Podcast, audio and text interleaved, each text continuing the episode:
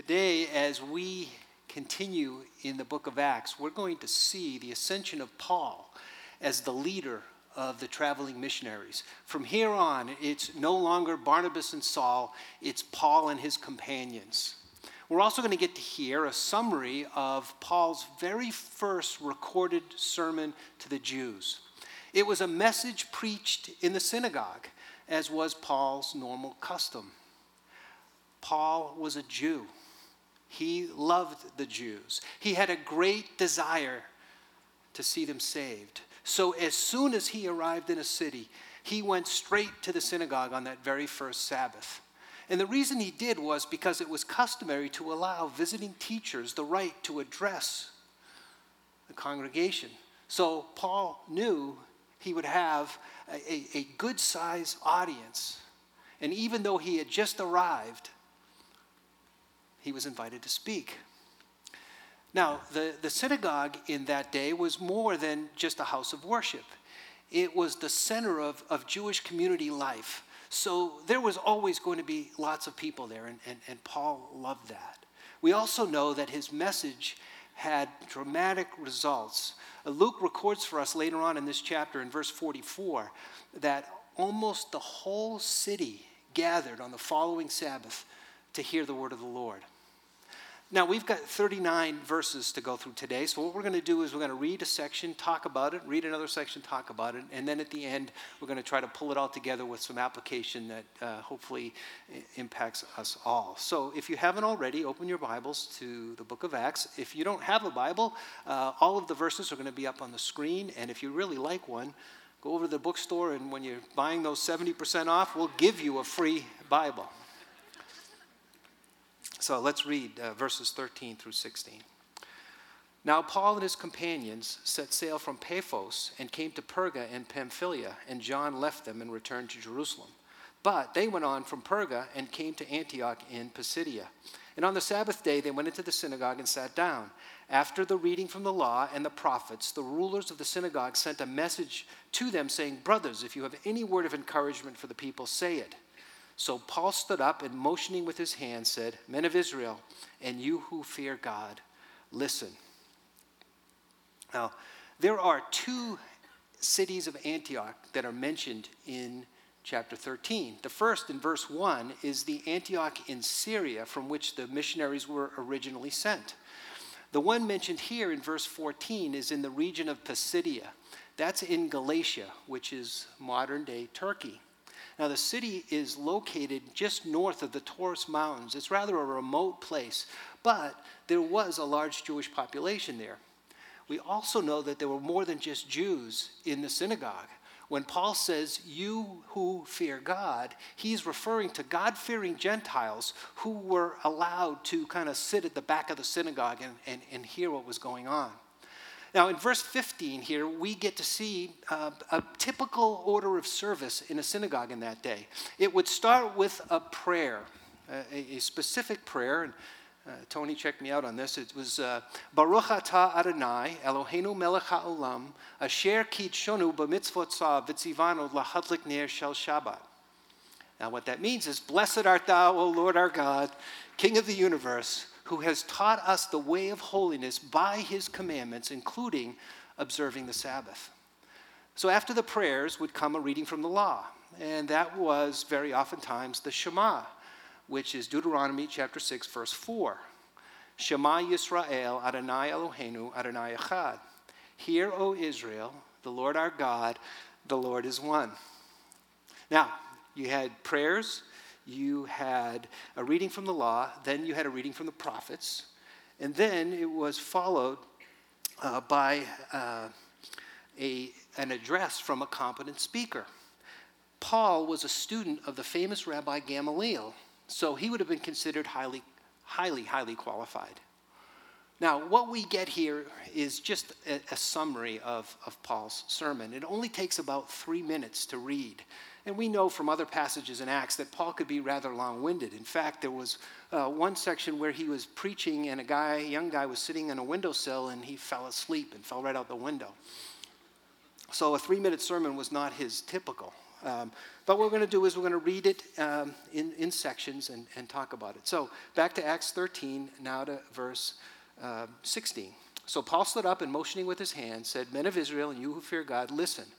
The God of this people Israel chose our fathers and made the people great during their stay in the land of Egypt. And with an uplifted arm, he led them out of it. And for 40 years, he put up with them in the wilderness. And after destroying seven nations in the land of Canaan, he gave them their land as an inheritance. All this took about 450 years, and after that, he gave them judges until Samuel the prophet. Then they asked for a king, and God gave them Saul, the son of Kish, a man of the tribe of Benjamin, for 40 years. And when he had removed him, he raised up David to be their king, of whom he testified and said, I have found in David, the son of Jesse, a man after my heart, who will do all of my will.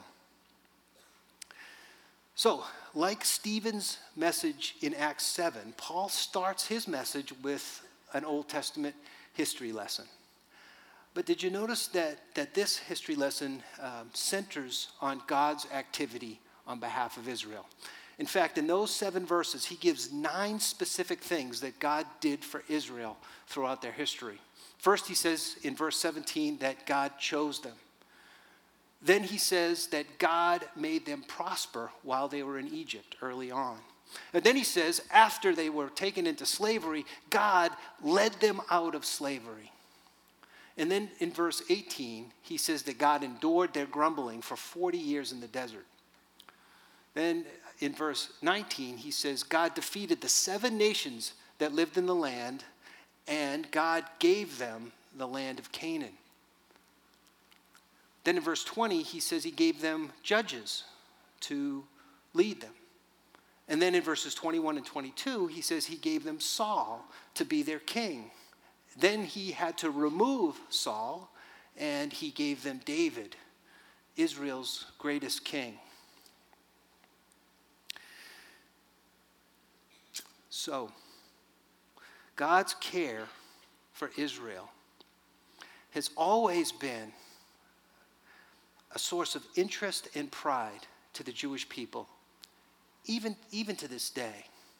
In fact, it was God's redemption of Israel from slavery in Egypt that convinced me that there really was a God. And it began my journey as a Jewish person to find out who this God really is. You see, I was taking a, a, Civil War history class at the University of Massachusetts, and our professor made it very clear that it took the bloodiest war in the nation's history in order to end slavery. Yet that made me think that it was a historical fact that the Jews just walked out of Egypt. They were slaves, there was no battle, there were no wars, they just left. And I realized that had to be as a result of the intervention of God on behalf of Israel. I guess the reason I was thinking about it is uh, about a year before that, I was sitting in my dorm um, studying, and two guys walked into my room.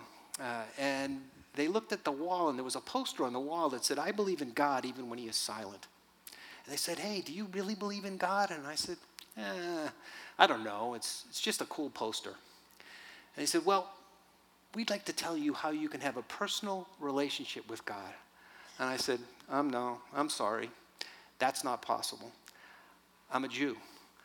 I can't even write the word God. I have to write G space D. I can't even be in the direct presence of God. When I go to a synagogue, I have to put a yarmulke on my head because I can't have direct access to God. And you're telling me I can have a personal relationship with God?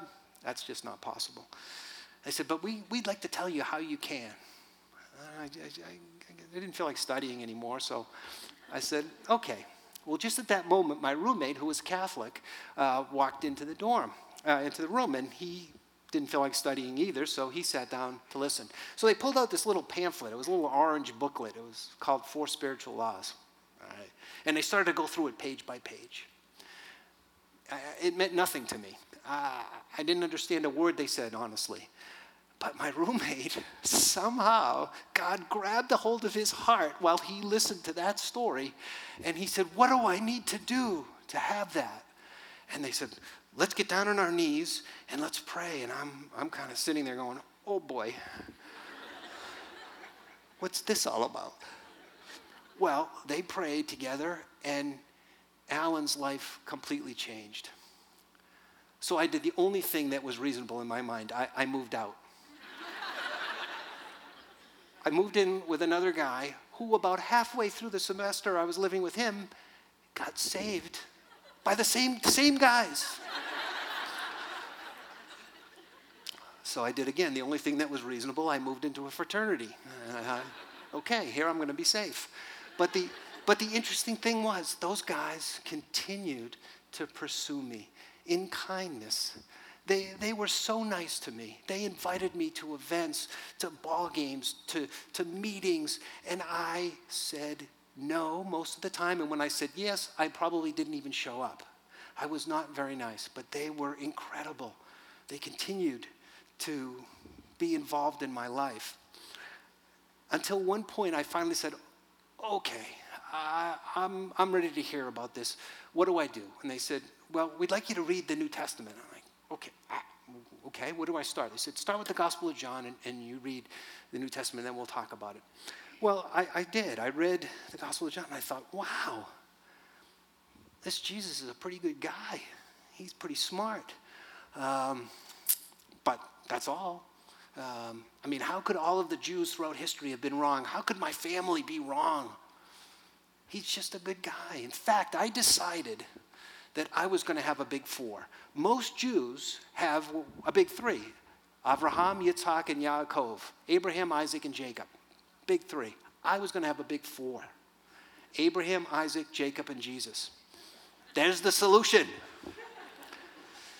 Unfortunately, it was a very schizophrenic life. See, because when I, when I was with my fraternity brothers, I kind of acted like them. And when I was with those Christian guys, I kind of was like nice, you know, and I acted like them. And I, I was living on the fence and it was very uncomfortable. Well, I also had a friend in, at, at home who was recently saved. Um, he was a football player at Boston College. He got saved through the Fellowship of Christian Athletes, and uh, he started to share with me and, and talk to me. He wasn't quite as nice as the other guys, but because um, he said to me at one point, he was so frustrated. He said to me, Neil, someday God is going to put you on your back, and you're going to have to look up and see who He really is. Kate and I got married a couple months after that. Three months later, I ruptured a disc in my back. And I mean, it was blown. I could not move. I was stuck on the couch. Um, well, one of his friends, who I also knew, uh, he and his wife came to visit me when I was um, laying on the couch, and they brought me a book called Mere Christianity by C.S. Lewis. And I honestly, I, could, I had nothing else to do. I, I couldn't even lift my head to watch TV, so I, I read the book. And very first chapter, Lewis says, I want to talk to those of you who believe that Jesus is a great man, a great prophet. I thought, huh, that's me. And he said, I want you to know you have a problem. he said, yeah, the problem is that Jesus said he's God. And anyone who says they're God, there can only be three choices. They are either a liar, they know they're not God, and they yet they say it. They're a lunatic, they think they are God and they're really not. Or they really are who they say they are. There's no other choice. Well, I had seen the impact that Jesus had had on the lives of these guys and how their lives had dramatically changed. Both my two roommates and these other guys and my friend at home, they were new people. I knew that they weren't following a liar or a lunatic. So I, I remember thinking, Lord, I don't understand. I don't understand how all of the Jews throughout history could have missed this. How, how my grandfather, who was such a religious man, how could he have missed this? But I know that Jesus is not a liar. I know he's not a lunatic. He must be who he says he is. He must be my Lord and Savior. I don't understand. Please open my eyes to see this truth. Um, I, I remember thinking, I've got to get down on my knees because that was the only way I'd ever seen something like this happen. Uh, I wanted to make sure it was going to work, and I couldn't. I couldn't get off the couch. Um, but I just prayed that prayer, and God answered it. And He opened my eyes to see Jesus for who He really is.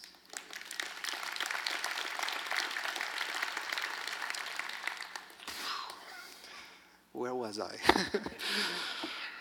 Let's get back to chapter 13. So, after Paul's history lesson, he shows that his message is the natural sequel um, to Old Testament history, that God's faithfulness to his promises to Israel were ultimately fulfilled in Jesus. Let's go ahead and read uh, the rest of his message, beginning in verse 23. Of this man's offering, speaking of David, God has brought to Israel a Savior, Jesus, as he promised. Before his coming, John had proclaimed a baptism of repentance to all the people of Israel. And as John was finishing his course, he said, What do you suppose that I am? I am not he. No, but behold, after me one is coming, the sandals of whose feet I am unworthy to untie. Brothers, sons of the family of Abraham, and those among you who fear God, to us has been sent the message of this salvation for those who live in Jerusalem and their rulers, because they did not recognize him nor understand the utterances of the prophets which are read every Sabbath, fulfilled them by condemning him. And though they found in him no guilt worthy of death, they asked Pilate to have him executed. And when they had carried out all that was written of him, they took him down from the tree and laid him in a tomb. But God raised him from the dead, and for many days he appeared to those who had come up with him from Galilee to Jerusalem and are now his witnesses to the people. And we bring you the good news that God has promised to the fathers. This he has also fulfilled to us in their children by raising Jesus.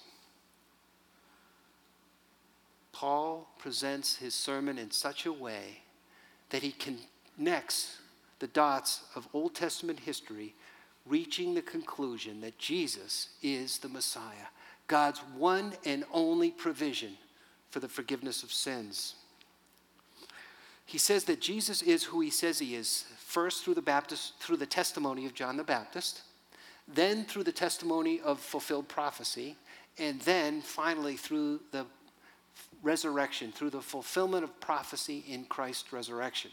Now, he starts with John the Baptist because of his transitional role between the Old and the New Testament. John was the link connecting the period of the church with Israel and he was the one that God used to announce the appearance of the Messiah. But John made it clear he was not the one that Israel was waiting for. But he preached repentance so the Jews would be ready when Jesus appeared. So John the Baptist was the first source of, of testimony. The second was fulfilled prophecy. He says that when the Jewish leaders in Jerusalem condemned Jesus to die, it was a fulfillment of prophecy. When they took his body from the cross and laid it in a tomb, it was a fulfillment of prophecy. Those prophecies and dozens more provide overwhelming evidence that Jesus is, in fact, Israel's Messiah. But then in verse 30, he gives the greatest testimony of all, and that is the testimony of the resurrection of Jesus. In Romans chapter 1, verse 4, Paul, speaking of Jesus, said, He was declared to be the Son of God in power, according to the Spirit of holiness by his resurrection from the dead. So not only did more than 500 witnesses see him after he was risen, but Paul shares a number of prophecies leading to the resurrection itself. Let's continue on, beginning in verse 33. He says, This has fulfilled. This he has fulfilled to us, their children, by raising Jesus, as it is also written in the second psalm You are my son, today I have begotten you. And as for the fact that he raised him from the dead, no more to return to corruption, he has spoken in this way I will give you the holy and sure blessings of David. Therefore, he says also in another psalm, You will not let your Holy One see corruption.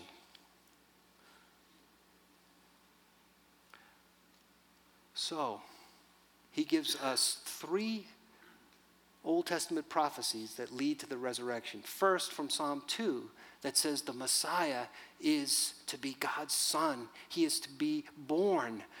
Uh, the word for, in Scripture is his incarnation. Then he quotes from Psalm 55, verse 3, that this Messiah who's to come will sit on David's throne forever. And then he goes to Psalm 16 and says that, that this Messiah would be raised from the dead. You see, David was Israel's greatest king, yet he died, and his body corrupted in the grave. But Jesus, who was raised from the dead, is the fulfillment of the prophecy that says God's Holy One would not see corruption. When we come to the next two verses, verses 38 and 39, we come to the heart of Paul's message. Everything that he has shared up to this point is leading to this proclamation of the gospel. The history lesson, the testimony of John the Baptist, the testimony of fulfilled prophecy, all comes together in verses 38 and 39. So let's read those together. For David, after he had served the purpose, of starting in 36, of his own generation, fell asleep was laid with his fathers and saw corruption, but he whom God raised up did not see corruption. And here it is. Let it be known to you, therefore, brothers, that through this man forgiveness of sins is proclaimed to you. And by him, everyone who believes is freed from everything from which you could not be freed by the law of Moses. Now we have to remember that those hearing this message were men who honored the law of Moses. They believed that God's greatest gift to Israel was the Ten Commandments. All their lives, they had tried to live up to those commandments. Even though they knew they failed daily, they still believed that the only way, the only way to be right with God was to obey those commandments, was to be good and to try their best. But Paul comes with some really bad news. He says they can't make it to God on those terms. They cannot be accepted by God by trying to be good. That those Ten Commandments can only condemn them because no matter how hard they try, they can never fulfill them completely. But then he gives them the even better news that God did provide a way to accept sinful mankind and that Jesus is the way. Because Jesus bore the punishment for their sin in their place. By believing that, they could stand before God as if they had kept the whole law, as if they had never sinned. See, the law could never do that. Only God in Jesus could do it for them. So Paul presents the gospel by first giving the bad news then the really good news. But then he follows it up with a, with a warning. Let's look at um, verse 40. This warning comes actually from the prophet Habakkuk, uh, chapter 1, verse 5. So, verse 40, chapter 13. Beware, therefore, lest what is said in the prophets should come about Look, you scoffers, be astounded and perished and perish, for I am doing work in your days, a work that you will not believe, even if one tells you. And as they went out, the people begged that these things might be told them the next Sabbath. See, in Habakkuk's day, it was about 600 years before Paul's message to the Jews in Antioch. The Jews had consistently rejected God. They had rejected the message of his prophets. They had rejected his word. They had followed after other gods to such an extent that God finally had to bring the Babylonian people, a ruthless and evil group led by King Nebuchadnezzar in 586 BC, into Jerusalem to destroy the city, destroy the temple, and eventually take all of the survivors into exile.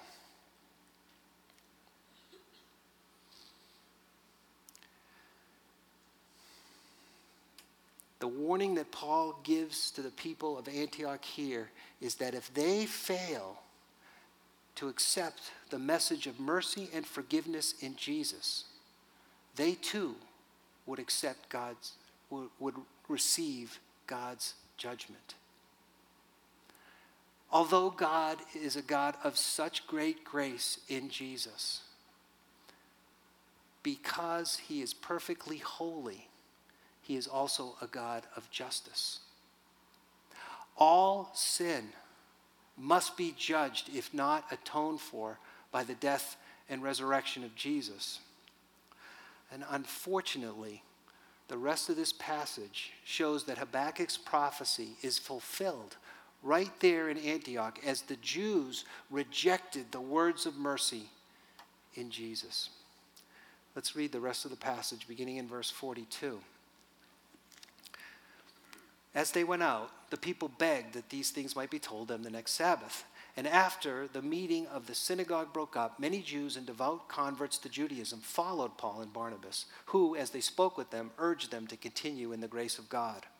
The next Sabbath, almost the whole city gathered to hear the word of the Lord. But when the Jews saw the crowds, they were filled with jealousy and began to contradict what was spoken by Paul, reviling him. And Paul and Barnabas spoke out boldly, saying it was necessary that the word of God be spoken first to you. Since you thrust it aside and judge yourselves unworthy of eternal life, behold, we are, re- we are turning to the Gentiles. For so the Lord has commanded us, saying, I have made you a light for the Gentiles, that you may bring salvation to the ends of the earth.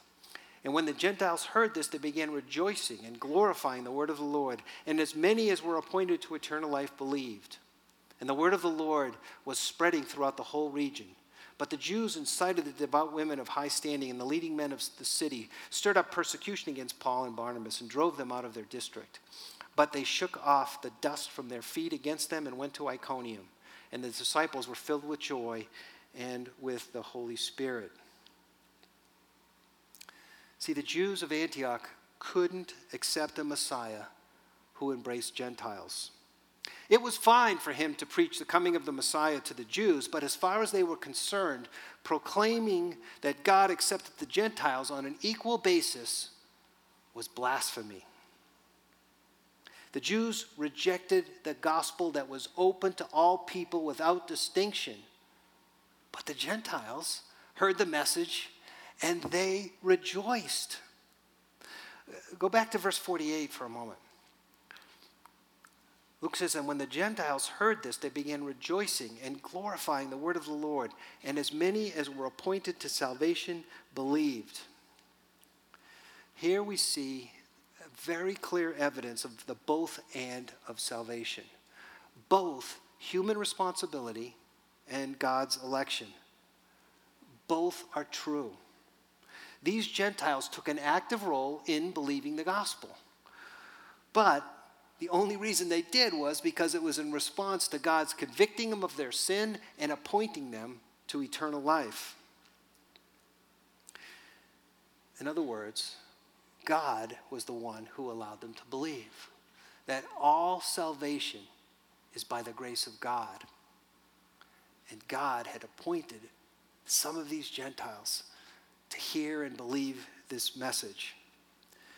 But unfortunately, we see two different responses to the message of the gospel. We see rejoicing and acceptance, some Jews and some Gentiles, and we see rejection and persecution by the majority of the Jews. It's because the gospel is like a knife and it cuts right through society. Sometimes it even, even cuts right through a family. In some, it awakens faith and in others only animosity. Some will decide for, and some will decide against. Some will be released from bondage to sin and death, and some will turn away and may even eventually harden their hearts.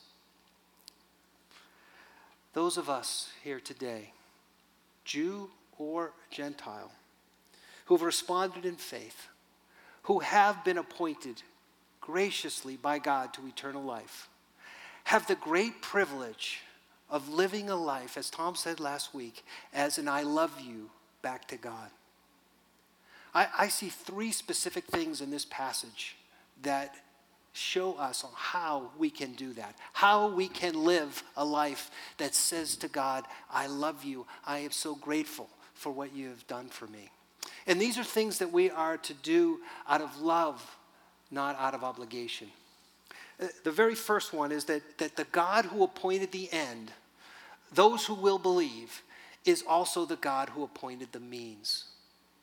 That, that means that those of us who have believed must live a life in such a way to make the invisible God visible.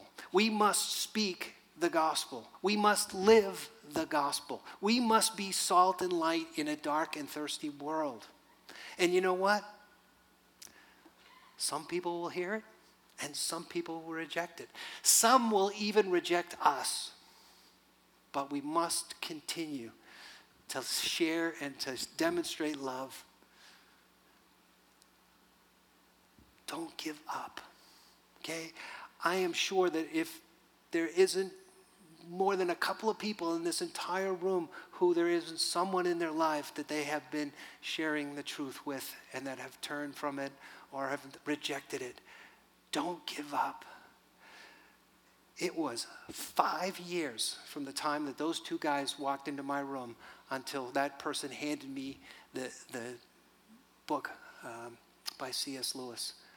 Five years. And in those five years, those guys continued in persistence and prayer and love to make a difference in my life until finally God opened my eyes to see the truth of who He was. Don't give up. Don't give up. The second thing I, I see here is found in verse 43. Go back there with me for a moment. And after the meeting of the synagogue broke up, many Jews and devout converts to Judaism followed Paul and Barnabas, who, as they spoke with them, urged them to continue in the grace of God. Those of us who have received God's grace in order to believe must continue in the grace of God. And in the next section, those next five verses, from verses 44 to 49, four times God speaks of the power of His Word.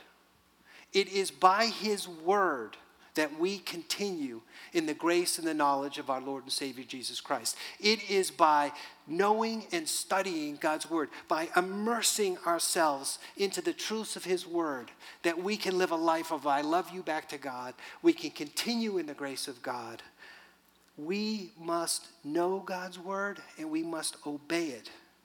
We must soak our hearts and our minds in what God and Christ has done for us and then learn how to live by it. And that is found, how we do it is right there in His Word. Let's look at 2 Timothy 3, verses 16 and 17. Paul says, All scripture is breathed out by God and profitable for teaching for reproof, for correction, and for training in righteousness, that the man of God may be competent, equipped for every good work. In another passage in Galatians chapter 3, verse 16, uh, Paul says this the word, Let the word of Christ dwell in you richly, teaching and admonishing one another in all wisdom, singing psalms and hymns and spiritual songs with thankfulness in your hearts to God th- those words, um, dwell richly, uh, in the Greek, literally mean to be at home in. And you know, home is, is the place that we're most familiar. It's typically the place that's, that's most important to us. Uh, even after a long, wonderful vacation, it feels kind of good to get home. Home is important. Look, it's why E.T. needed a phone and, and Dorothy needed her slippers. When, um, when Kate and I lived in Boston, uh, one of my favorite things to do was to go to Fenway Park, uh, watch the Red Sox uh, play baseball. Um, Fenway Park is one of the oldest uh, stadiums in, in all of Major League sports. Um, you've heard of the concept of home field advantage. Well, it's, it's really doubly true at Fenway because of the, of the unusual design of the stadium.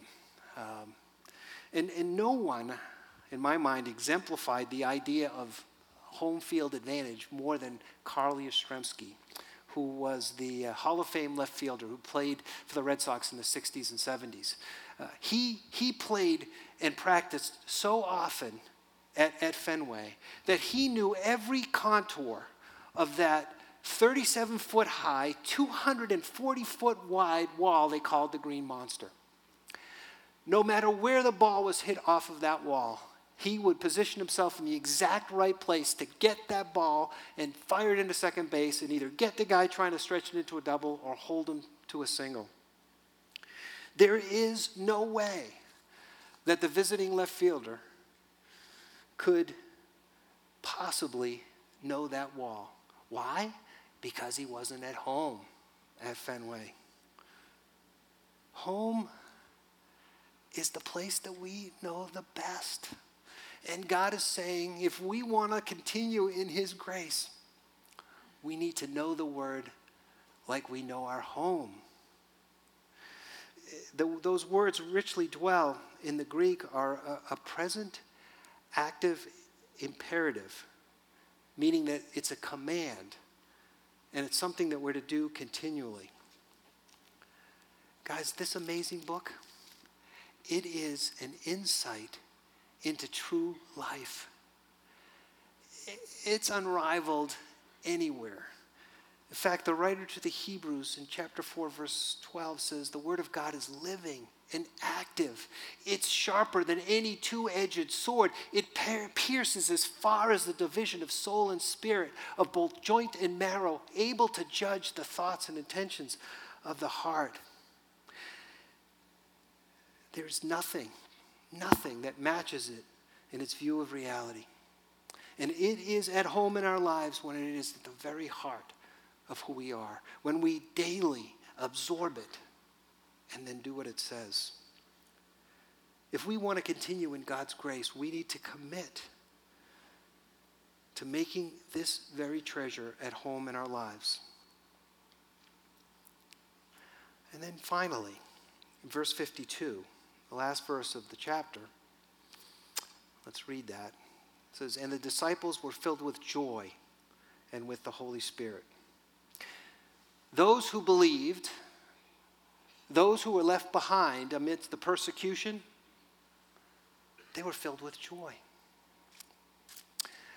I believe that the most important and telltale sign of the presence of the Holy Spirit in a person's heart is not speaking in tongues, it's not prophesying, it's joy. Joy is not the same as happiness. Joy is a sense of well being in our hearts as we delight in God regardless of our circumstances. So, how do you do that? This is a challenging, difficult, broken world. How do we have joy? We remember. We remember God's faithfulness throughout history to his people. We remember God's promises that have been fulfilled over and over and over again. We remember the testimony of a man like John the Baptist. And then we remember that we are sinners who have received mercy and not justice. That we have been adopted, well, at least you have, been adopted into God's family. I was born into it. But now all of us are sons and daughters of God. We're his beloved children. We have literally, literally been brought from death to life. Our destiny has been changed from hell to heaven.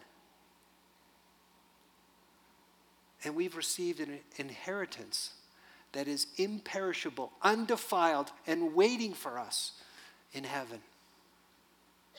We know that God, who promised to finish this good work in us, will bring it to completion, and that He who went to be with the Father is preparing a place for us so that we can be with Him also we need to remember those things even in the midst of those very challenging circumstances, which comes no matter what, they come. But He's there. He promises to never leave us and never forsake us.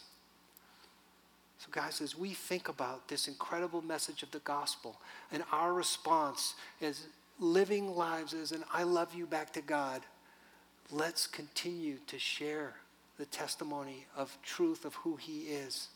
Let's continue to live a life that makes the invisible God visible. Let's make the Word of God so at home in our lives, it's so familiar to us that we respond to it without even having to think.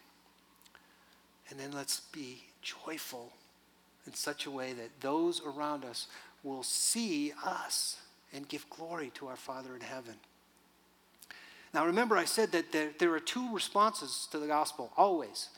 So there are people in this room today who, who would say, you know, I, I really think my good works outweigh my bad, and I think God's going to accept me based on that. I, I don't believe necessarily what, what you've said and what Paul has said here in Acts 13.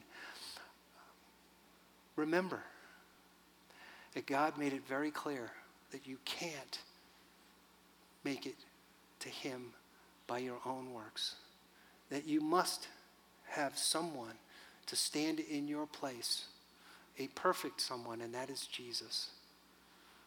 I pray, don't do what I did. Don't take five years. I wasted five years. Don't do it. Listen and believe. If God is stirring even a little bit in your heart, that's the Holy Spirit. Just let go of the other and believe that Jesus is who he says he is, your Lord and Savior. Let's pray. Father, we thank you for uh, Paul's persistent, powerful message of the gospel. Thank you for reminding us of your faithfulness throughout history and your goodness to your people and your grace. Lord, I pray as your people, we will continue in that grace. We will, out of love, and decide to share your truth and learn your word and live with joy. For those of us who are here today who struggle with this message, I pray, Lord, you would open their hearts, appoint them to salvation, and allow them to believe. And we pray all these things in Jesus' name. Amen.